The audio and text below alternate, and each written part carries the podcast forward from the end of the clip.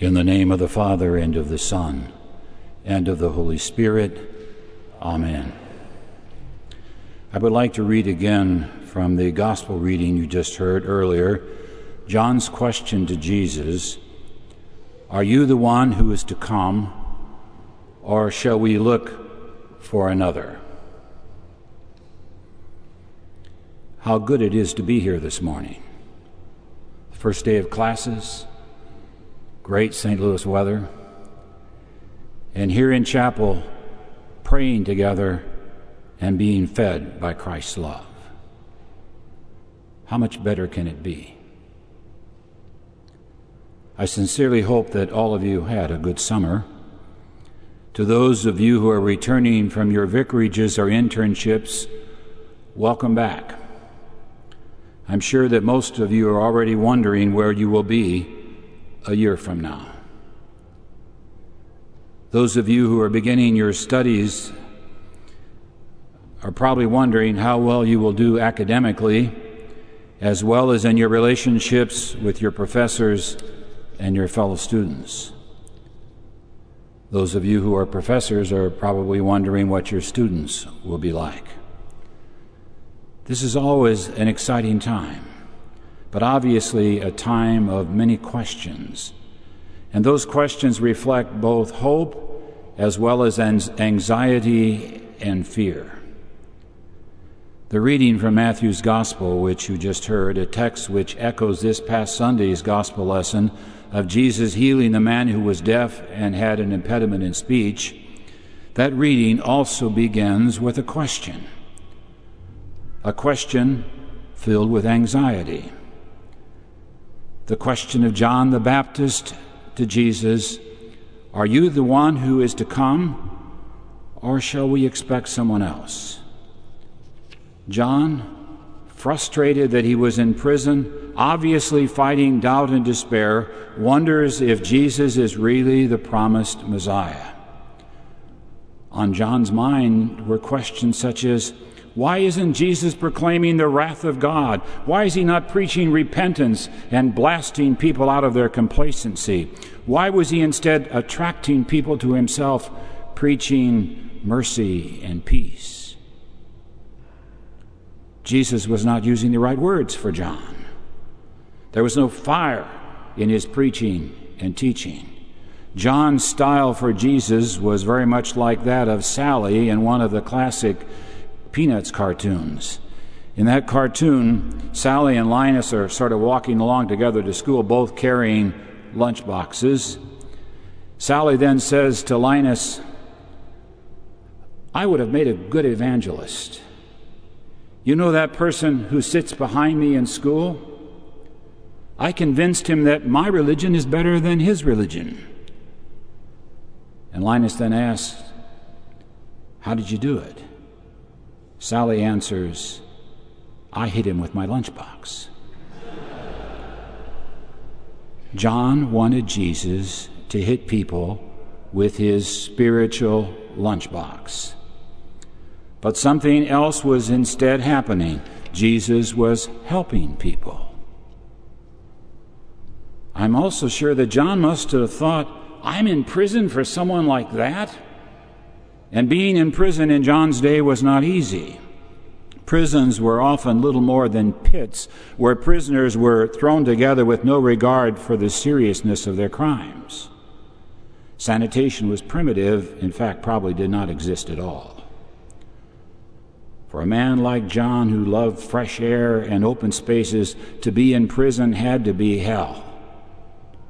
So it's not surprising that John wonders if he might be mistaken about Jesus. John probably also thought, if Jesus can heal people and raise them from the dead, why doesn't he get me out of this stinking hole? And yet, I must also quickly add that whatever John's state of mind, he didn't just sit by and cry in his beer. He sent two of his disciples to Jesus to ask him, Are you the one who is to come, or shall we look for another? Interestingly enough, Jesus did not answer John's question directly. He simply said to John's disciples, Go back and report to John what you see and hear.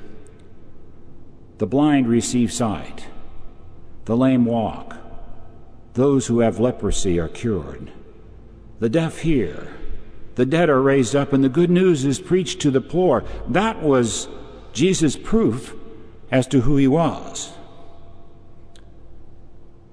Now, what do you and I do if someone asks us to prove who and what we are? Those of you who are professors might pull out a list of your degrees and educational credentials.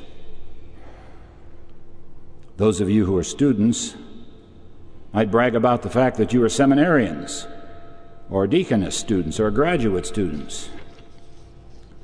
Seminary and deaconess students, after all, are at least one or two steps above lay people. And those you are back from vicarage are even higher on the spiritual ladder, right? Right. Well, that there is some truth in what I'm saying and the obvious spiritual responsibility that goes with it. We dare not lord it over one another or anyone for that matter. Look again at how Jesus handles John the Baptist's question. He, the Son of God, doesn't pull out his credentials. He doesn't do a one up kind of thing with John. He simply sends John a report of what was happening in the lives of people because of his healing power and the message of love and forgiveness. Believe me, believe in me, John, because of what I'm doing for hurting people, Jesus is saying. I think it's significant that Jesus also adds a warning to his words when he says, Blessed is the one who does not fall away on account of me. I wonder if we at times do not also need that warning. I wonder if the busyness with study and academic activities, which will dominate most of our time in this next school year, that that busyness might cause us to forget that Jesus wants to be the center of our lives. That busyness might cause us to miss who Jesus really is, just as John did because he was looking in the wrong places. We need to take time away from that busyness to allow Jesus and his love and mercy to work in us. We need to take time away from that busyness to pray together, to cultivate our life together in this place. President Meyer, in his sermon in the opening service, de- deliberately chose the theme Life Together to challenge us to do just that, to pray with and for one another.